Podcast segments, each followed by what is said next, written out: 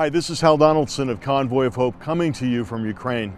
I just want to say thank you to you, Pastor Matt, and all our friends at Sandals Church. Thank you so much for your kindness and your generosity. Because of you, there are children and families that are receiving much needed help right here in Ukraine. To date, millions of meals and millions of dollars in emergency supplies have been distributed to both refugees and to families inside Ukraine. More than 200 large shipping containers filled with food, medical equipment, hygiene kits, sleeping bags, tents, and new clothes are being distributed. And more containers are on the way because with your help, Convoy of Hope has made a commitment to distribute 50 million meals. Currently, we're working through a network of churches to resource 20 distribution hubs in undisclosed locations inside Ukraine. Please know that the food and supplies you are providing is meeting urgent physical needs and opening the doors to share the love of Jesus.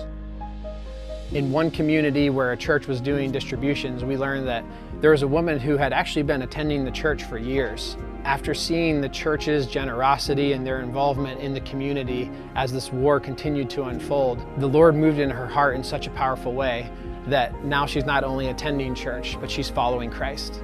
She gave her heart to the Lord just as she watched the church serve the community and as she now has jumped in and become a part of the relief efforts.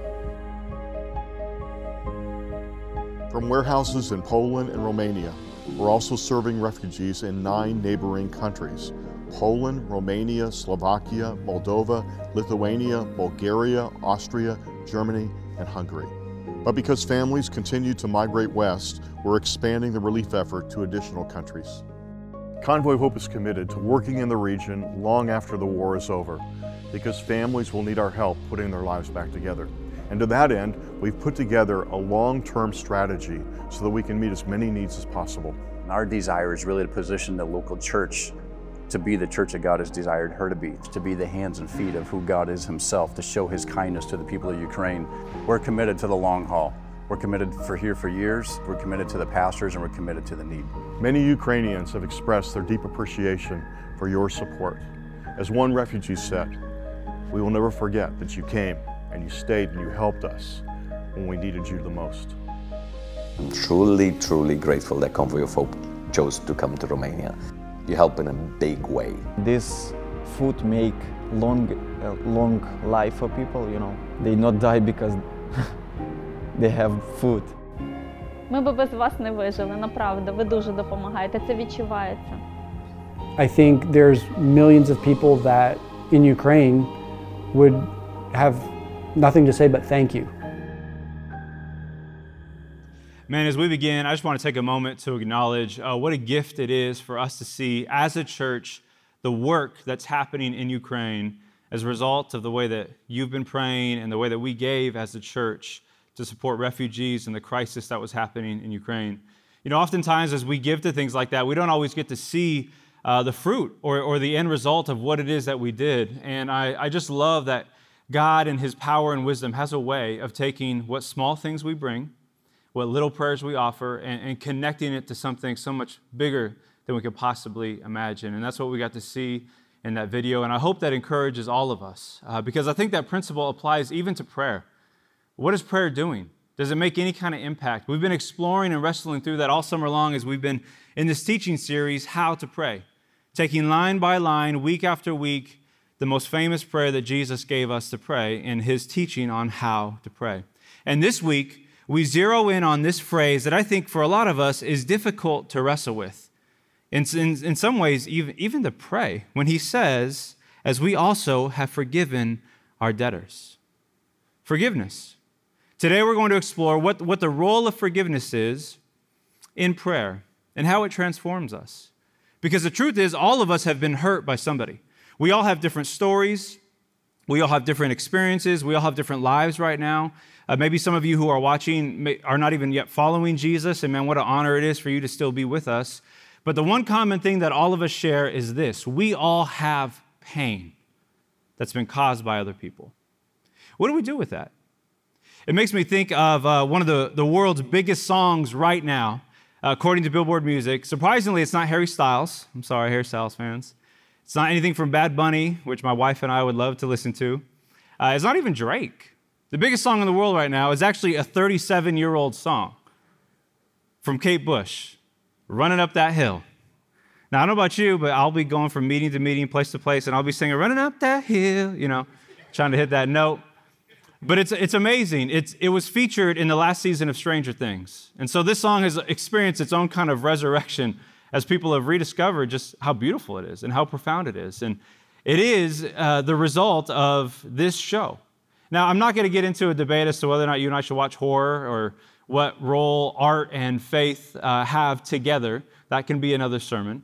But there is something profound about this show, Stranger Things, that has just catapulted this song. And it's this theme that comes out of this last season. And it's really a question, and it's this What do we do with our pain? Without giving too much away about the show, a few of the characters come to wrestle with the power that evil can have when you and I do not process our pain well. There is a kind of darkness and force in this world that can lead us to devastating places of our lives if we don't know how to deal with our pain. And so let me ask you guys today what do you do with your pain? The question isn't so much, you know, how can we go through life without getting hurt? No, that's, that's just not possible. The real question is when you get hurt, what do you do with it? And I would say, enter in Jesus in Nazareth as he teaches us to pray, forgive those who have sinned against you. Forgiveness, surprisingly today, is our path forward as we think about pain. And I want to offer this to those of you too who are maybe skeptical about Jesus. Man, again, it's a gift to have you here with us. I don't know of a better person in human history to teach on forgiveness than Jesus himself. And so maybe you struggle with all of Christian teaching. Maybe you struggle with church. Maybe you struggle with scripture or the Bible or what people have said the Bible says. I would encourage you to open up your mind and your heart right now to the way Jesus lays out forgiveness for us. And as we do that, let's hear from Matthew's gospel. As we have all summer long, I'm going to ask that if you are willing and able, that you would stand with us as we read God's word together. For Matthew's Gospel, chapter 6, we're going to read the entire Lord's Prayer, and then I'll read two verses that follow it, and then I'll pray.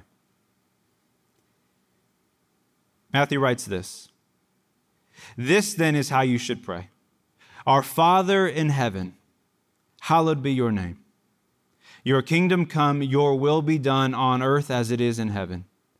Give us today our daily bread and forgive us our debts, as we also have forgiven our debtors. And lead us not into temptation, but deliver us from the evil one. For if you forgive other people when they sin against you, your heavenly Father will also forgive you. But if you do not forgive others their sins, your Father will not forgive your sins. This is the word of the Lord. Let's pray together. Heavenly Father, as we have joined together in this moment and heard your word, we acknowledge, God, that you are here, and we ask that you would speak. And in so speaking, God, would you give us ears to hear today? Would you give us eyes to see how it is that we can pray forgiveness, experience it for ourselves, and offer it to a world that needs it? Would you make us what we are not yet in Jesus? We pray these things in his name. Amen. Amen. Thank you so much. You can be seated. Jesus' word from verse 12 as we also have forgiven our debtors. Our debtors. The word there kind of is, uh, is a Greek one that communicates something of payment or commerce or commercial. It would be like me calling up my bank. I bank with Chase, and so I was pretty much convinced by all those very compelling Kevin Hart commercials I'm with Chase Bank. And it'd be like me calling JP Morgan, hey, JP, that credit card debt, just go ahead and erase it. Thank you. It's been great. Just go ahead and take it off. Oh, and by the way, as a sign of my good faith, I will also erase all the debt of other people. Right? And you just hang up. It's not how it works. But you notice in the prayer, there's no please, there's no sorry for what we did, forgive us. It's just forgive us our debts as we also have forgiven our debtors. It, it strikes us in a strange way, and I think that's also true of forgiveness. Forgiveness interjected into the world doesn't always make sense, it's difficult. And I think this line, out of all the lines in the Lord's Prayer, is maybe the most challenging one for us to actually pray. Because again, who, who doesn't want a Father in heaven that loves us? Who wouldn't want earth to look like heaven, whatever heaven is like? Who wouldn't want someone who is all powerful to provide our needs through daily bread? But forgiveness? Forgiveness is difficult. Forgiveness involves us acknowledging the pain that's been caused to us and then leaving it or being transformed by it. I think of the words of N.T. Wright when he talks about forgiveness. He says, The heart will not open, or the heart that does not open to forgive others will remain closed when God's own forgiveness is offered to them. You see, there is a powerful moment that happens to us in prayer that can transform not just the way that we receive forgiveness, but in the way that we extend it to people. And so, with that, I want us to consider this as we spend our time together today is this as I learn to pray, I discover there is more forgiveness in God than there is sin in me. I want us to hear that. As you begin to pray, as I begin to pray, we discover that there is more forgiveness in God than there is sin in me. You see, Jesus' goal for us, as we learn to pray the way he taught us to pray, is that we would become by nature people who are forgiving people who can extend forgiveness. And this is how I think it works. First of all, in prayer, we learn this. In prayer, we can release both the debt others owe us and the grip anger has on our hearts. Forgiveness is releasing two things both the debt that somebody owes us, which is this, this ability, this payment that is our right to take from someone, we forgive it. In the Greek, it means we erase it, it's gone. We no longer require it, we release it. But secondly, we also learn to release the grip that anger has on our hearts. There's two levels today. And I want us to focus in on that second level of what it looks like to release the anger that is on our hearts. Because it's so wild in, in, in, your life, and I think in my life, when we experience people who have hurt us, we forgive them, they move on, but then if we're being honest, there's still anger about what they did to us. The declaration of forgiveness has been made, but why am I still angry? Why am I still bitter? Add to that the hard phrase from Jesus, because if there's anyone who takes forgiveness seriously, it's the king himself. The Father will not forgive you if you cannot forgive other people. That is a hard teaching for any one of us to hear. What do we do with that? At the very least, I think it means this it's not possible in the mind of Jesus for you and I to relate and conversate with a forgiving God and then not become a forgiving kind of person ourselves. It's not possible at any level in this world and life to relate to a forgiving God and then in turn not forgive people. That's what we have to wrestle with. Paul picks up this idea as well in Ephesians 4 on this relationship between God and the way we treat people. Notice what he says And do not grieve the Holy Spirit of God, with whom you were sealed for the day of redemption. Now, what does it mean? How do we grieve the Holy Spirit? Paul goes on Get rid of all bitterness, rage, and anger, brawling, fighting, and slander, which is Twitter, along with every form of malice. He says, Be kind and compassionate to one another, forgiving each other, just as in Christ God forgave you. Follow God's example. Another translation says, imitate God in this way. Therefore, as dearly loved children, and walk in the way of love. Man, what a phrase. Walk in the way of love. Just as Christ loved us and gave himself up for us as a fragrant offering and sacrifice to God. You see, what Paul is laying out for us is, is to be bitter at someone, to be angry with someone, to, to have malice in your life is to, in fact, grieve the Holy Spirit of God. It's not possible for us to be in alignment with God and then bitter towards people. There's something wrong. Unforgiveness, you see, is not just this uh, emotional problem, it is a spiritual blockage between you and God, between me and God, when unforgiveness is present. And that's why this second kind of level is so important for us to deal with when it comes to not just releasing the debt that is owed, but releasing the grip uh, of bitterness that is on our heart. Matthew uh, 18 later gives a conversation that Jesus had about forgiveness where he says, We have to learn to forgive from the heart. From the heart. And here's why I think this is hard because when I say release the grip of anger, like, you know, what does that mean? Here's what I think it means. When we're unforgiving, or when we're wrestling with what it looks like to forgive someone, our, our anger and our bitterness goes in a few directions. First, it goes towards people. It's hard to forgive people, we're angry with them. Maybe for some of you, you can't seem to forgive your parents. You had a hyper perfectionist parent or two, double trouble. Maybe you had negligent parents. Maybe you had parents who didn't know how to apologize to you. They claim to follow and obey a forgiving God, but they can never ask for it themselves. Maybe for some of you, it, you, you, you're angry at coworkers. They take digs at you. They misrepresent you. They betrayed you. Maybe for some of you, you're, you're angry at a friend who has betrayed you, abandoned you. Some of you here today, you're, you're angry with a spouse who's failed you. Despite your best effort to serve them, love them, help them, remain faithful, they've abandoned you. We're angry at people. The second direction, though, is we're angry at ourselves, though, too. It's not just people we struggle to forgive, we can't forgive ourselves sometimes.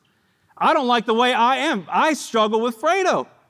Why? Because Fredo, man, forget the standards of Jesus. Fredo fails to live up to Fredo's own standards. I don't know why I'm talking in the third person, but if we're being honest here today, even if you reject the Bible standards, religious standards, cultural standards, you fail to live up to your own standards. You can't forgive yourself. You're angry with yourself. You're not who you know you could be. Those same habits have not left you yet. Your consequences continue to unravel because of decisions you made years ago. You can't forgive yourself. You're angry at yourself.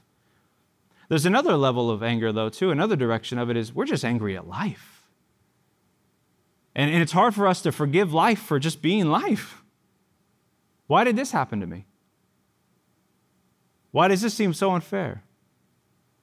Why didn't I get that kind of family? Why are they healthy? I'm sick.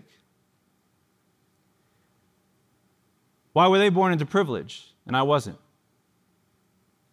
We just are unhappy with the way things go. Why is it that I can never get ahead or even just catch up or even just get one step behind the pace of life? We're angry at life. And then there's a last direction, which I think really stings all of us at some level, is this we are angry at God. Why did you do this, God? Disappointed in you. Dare we even say it's hard for us to forgive God? That sounds heretical. But we're angry. I think of a fascinating book I would commend to all of you. It's called Disappointment with God by Philip Yancey. And Philip, uh, in this book, talks about disappointment with God being rooted in three things fairness. God, you haven't been fair to me. This is not fair, God. He says silence. God's quiet. I've been shouting, I've been praying, I've been coming every week to Sandals to watch this series, to learn how to pray. I shout to the heavens and I hear nothing. God's silent. And also, absence. God, where are this ever present, always loving, good, wise, powerful God? Where are you? Philip talks about our disappointment with God, our anger in God is usually rooted in those three things fairness, silence, and absence. And so when we think about Jesus teaching us to pray forgiveness, this second level is so important on us locating our anger, realizing that we have to release the grip of anger on our hearts. But, but the good news for us today is that there is an invitation to experience that in prayer, this is possible.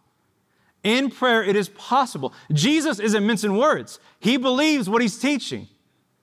We can experience forgiveness and a second level, freedom. Now, I, I, say all that with hope, but also with a sense of reality too, because here's what I'm not saying forgiveness is, which I know gets tossed around, in, especially in Christian circles, so much, because the truth is, many of you guys are working through immense, deep pain. It's one thing to talk about the pain of Stranger Things, it's a show, but it's another thing to talk about real pain. Some of you guys are walking through that now. And so here's what I'm not saying forgiveness is forgiveness, number one, is not forgetting. We often think that, well, I got to forget. No. As human beings, we are designed to remember. Do you guys know that? Like we are neurologically wired to be people who remember. Remembering memories are important to us. In fact, you, you can go a page in Scripture without finding a command to remember something God did for you. In fact, I would even say the ability to forgive is dependent upon you remembering what someone did to you. We need to remember. Forgiveness is not forgetting. Secondly, forgiveness is not just a feeling either. We, we can take a declaration, a posture, a position of forgiveness, and still not feel like it's the case. Enter in the work of the Spirit to help produce within us what we don't yet feel is true. Forgiveness is not just a feeling. Thirdly, forgiveness doesn't mean something is not a sin, which is what I feel like happens all the time in church. I don't know why I do this a lot too. I will forgive someone, and then there's a part of me that wants to minimize what they actually did. Well, I forgave him for it. It's not a big deal. No, no, no, no. We, we need to be honest about the depth of what sin does to us and to the world around us, and at the same time hold this in balance. It can be forgiven. It's wrong, but it can be forgiven. It's destructive, it can be forgiven. We have to be able to hold on to both. But there is something about us in which we think we're more holy, more mature, we're better off in church if I can just forgive something and then act like it's not that bad. We got to be able to do both. Forgiveness doesn't mean we minimize the reality, the heaviness of the sin. Fourthly, forgiveness is not always allowing someone hurtful back into your life. Forgiveness comes with boundaries. Wisdom, discernment, time, we realize that forgiveness is a step towards reconciliation, but it is not guaranteed. But you can still have a posture of forgiveness. For some of you today, you need to hear your forgiveness, your desire to forgive people must come with boundaries. It's a wise thing to do. Listen, it's a loving thing to do. And we got to hold that in mind. Lastly, forgiveness is not a one time event, it's not forgiven and done. Forgiveness, this is a daily prayer, which means forgiveness is a daily choice. Every moment of every day, we are making a decision and a choice. I will forgive this person. I will maintain a posture, attitude, and heart motive of forgiveness towards this person. It's an ongoing reality. And again, we consider this that this is actually possible. It's possible. I love the words of Elizabeth Bruenig. She is a, a, writer for the Washington Post. She writes on both kind of church history, Christianity, even politics, so give her a lot of grace. But uh, on the topic of forgiveness, she wrote this Forgiveness is an opportunity to give someone else an identity not based on the way they failed you. I love that. When you think about the gospel, that's what it is. God the Father gives to you and I an identity that's not based on the way we failed Him, but on the way Jesus was victorious for us. This is a beautiful thing, you guys. And we can receive that. And that's what makes it possible for you and I to pray, Our Father in heaven. Father in heaven. And here's what begins to happen. Not only do we in prayer experience a kind of release, but Here's, here's one we need to wrestle with. In prayer, it's also the case that we absorb the pain caused by others instead of returning it to them. We absorb it. In prayer, we make a decision that what was done to me, I will not return to them. You see, prayer is a practice. It's a holy, beautiful, simple practice in which you and I can break the chain of evil and the cycle that the world is caught up into. From the very beginning, when Adam and Eve got into their first argument, you did this. Well, she gave it to me. Da da da da. That began the vicious cycle that we have been playing all throughout human history. Tit for tat. You do this, I'll do this. Between neighbors, coworkers, friends, world powers, my two children, the world powers of an eight year old and the world powers of a four year old. I did this, or you did this to me, I'm going to do this to you. We exist constantly in this vicious cycle tit for tat. You cheat on me, I cheat on you. You act like I, I'm not in the room, I'm going to forget you even exist. You tweet about me, I'll write a whole book about you.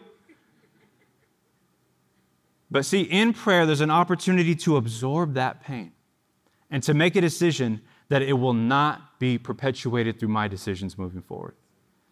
And this, this is a challenging thing. And as we wrestle with this, I want us to hear the words from, from Peter in 1 Peter 2. You know, the, the, the letter Peter wrote there is, is to a church who's wrestling with suffering. And, and Peter, in, in all of his wisdom, is trying to connect the suffering of Jesus and the suffering of Christians. And he says this in the second chapter. It's a beautiful chapter. But here he writes in verse 23 when they hurled insults at him, referring to the crucifixion of Jesus, notice what he said. He did not retaliate. When he suffered, he made no threats. Instead, Peter says, instead, Underline this phrase He entrusted himself to the one who judges justly. And then he quotes from Isaiah 53 He himself bore our sins in his body on the cross so that we might die to sins and live for righteousness. By his wounds you have been healed. For you were like sheep going astray, but now you have returned to the shepherd and overseer of your souls. Jesus didn't retaliate. If there's anyone that had an opportunity to act justly, righteously, it's the king himself. But instead, we hear these words Forgive them, for they don't know what they're doing. To his executioners, he says that. You see, it's the sacrifice of Jesus that I think offers another way, another path for you and I to deal with the pain that comes in our direction. Whether it's the pain of life, the pain you brought on yourself, the pain others have caused you, watching and embracing the good news of what Jesus did for sinners like you and I offers us another way to no longer perpetuate evil. You see, prayer is this unique union. Listen now, prayer is a unique union between us and the one who suffered for us. That in our bearing of pain, we find comfort in the one who has gone before us in the same way. You see, to absorb the pain is not masochistic, it's not without hope. It is knowing that you don't do this alone but you follow a master who knows what it's like to also absorb pain in this way and who did it for you on your behalf. There is something profoundly beautiful and intimate offered to all of us when we go to God, absorbing the pain we deal with in life, realizing that in Jesus we have someone who knows what it's like to do that very thing himself and to do that for us, to do that for you. So the question now is do you know Jesus in this way? Does your prayer life experience anything like this? Where you can name things to God. God, they did this to me. God, this is exactly how they hurt me. They said this, they betrayed me, they misrepresented me, they hurt me. God, I have experienced this constantly for them or from myself. Right? Name the ways in which the pain is sitting in you as a form of absorbing it. And watch what God does. You see, it's a lot, it's a lot like a, uh, a water purifier that we attach to our faucets, because even though we live right next to the Pacific Ocean, God knows what's coming out of our pipes. But when you attach a, a water filter to the end of your sink faucet, turn the water on, flows through the pipes, out through your sink, and this filter catches all the impurities. It's able to absorb it quickly, so that what comes out of the other end is not what first went in. Absorbing pain in prayer is just like that. What, what goes in is not what eventually comes out. What comes out is something clean, something purified, something that you can consume and be healthy. Listen now, something that you can offer to the world as a better source of life. This is what prayer does for us. This, friends, if we can learn how to pray and to pray forgiveness, what a gift we can offer the world. Because here's what happens. I love what Ronald Rolheiser said. Uh, I've been reading this book by him called A Sacred Fire, and it's all about how to follow Jesus uh, in your midlife. And that's where I'm at right now. I got to just acknowledge I'm 36, I am not a young person. And, and he offers something so profound in there. He says, Any pain that isn't transformed in prayer will be transmitted to people. Any pain not transformed through prayer will be transmitted to people. And so here's what we need to think about as we close. In prayer, we allow tr- forgiveness to transform us rather than bitterness to be transmitted out of us. That's what happens. I love the phrase uh, from Hebrews 12. Listen to the language here. See to it that no one falls short of the grace of God. Well, how can that happen? He goes on. And that no bitter root grows up to cause trouble and defile many. No bitter root. You see the, the, the, picture there of plants, vegetation, a garden. Prayer is a way for you and I, as we pray through forgiveness, to pull with our hands in all of God's strength and grace and spirit the roots of bitterness out of our hearts. That's what's happening. So that in turn we can be transformed by what's happened to us and offer healing to the rest of the world.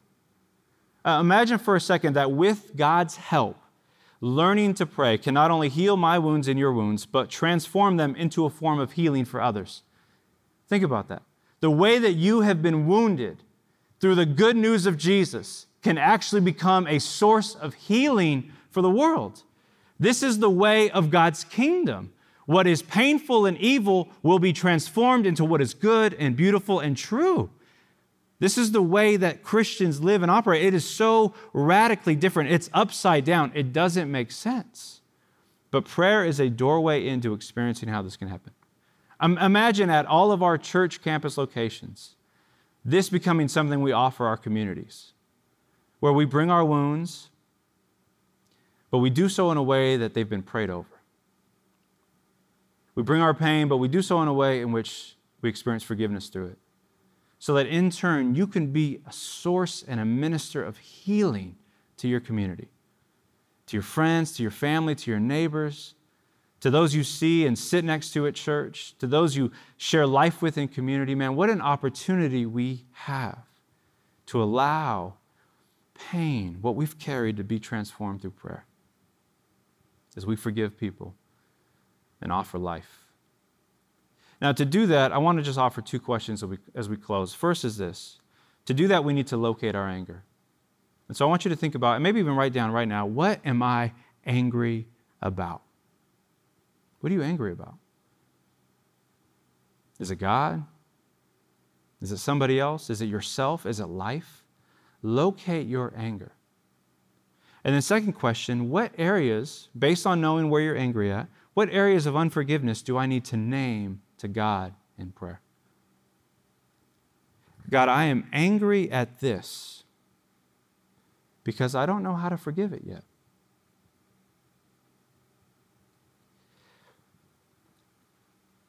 In my life, I've, I've had uh, someone really close to me that has, has hurt themselves, hurt me, hurt, hurt family, hurt friends consistently for a long time. And what I've been realizing over the last few days is forgiveness is declared for sure, but there's still anger, still real anger, because it just doesn't make sense. And I don't know how to make sense of it. And what I'm discovering is that if, if Jesus on the cross can say to his executioners, You've been forgiven, then, then I got to let that sink down into my soul so that I can say, with genuine freedom, this person has been forgiven. And bitterness can come out of my heart. But you got to locate it. And, and, for some of you, you got to understand that if, if Jesus can forgive an executioner on sight, what's keeping you from thinking he can't forgive you right now? And more importantly, that you can become a forgiving person by nature. This can happen. But, but as we close, uh, we're going to pray in just a moment. I also want to invite you into this. All summer long, we've been going through this series. And I know, man, summer is a time for us to travel, to rest. It's a beautiful time of the year. But it's also a time in which we miss out on the gifts that God gives to us through His church people. And I say that because the journey of forgiveness is a weighty journey, and it's a journey that you cannot carry by yourself. It's a weight, though, that a community can carry with you. And so, as you think about what you're angry about, as you process who it is that you need to forgive in your life, would you this week, if you're in a community group, be thinking about how you might share and ask for help as you learn to forgive, to pray forgiveness into your soul and out of your life so that it might land with people around you? And if you're not in a group, man, let us help you today take that next step. Yes, it's summer. Yes, we're moving. We got this. We got all these things going on. But man, don't miss out on an opportunity to learn to pray with people. The noun, forgive us our sins. This is a communal prayer. Forgiveness is a community project. Jesus gave us a church, a people to share this with, to learn how to do this in. And, and I would say the best part of Sandals Church isn't even this part. You around a stage listening to me, it gets better. Show up at someone's house, gather around a living room table, gather in a home, gather over a meal, gather over coffee, and learn what it's like to experience prayer, but praying through forgiveness. And to know that we have a Jesus, oh, a, a Jesus who is so good, because we do learn that through prayer, there's far more forgiveness in Him than there is sin in me and there's sin in you. Let's do that now as we go to Him in prayer.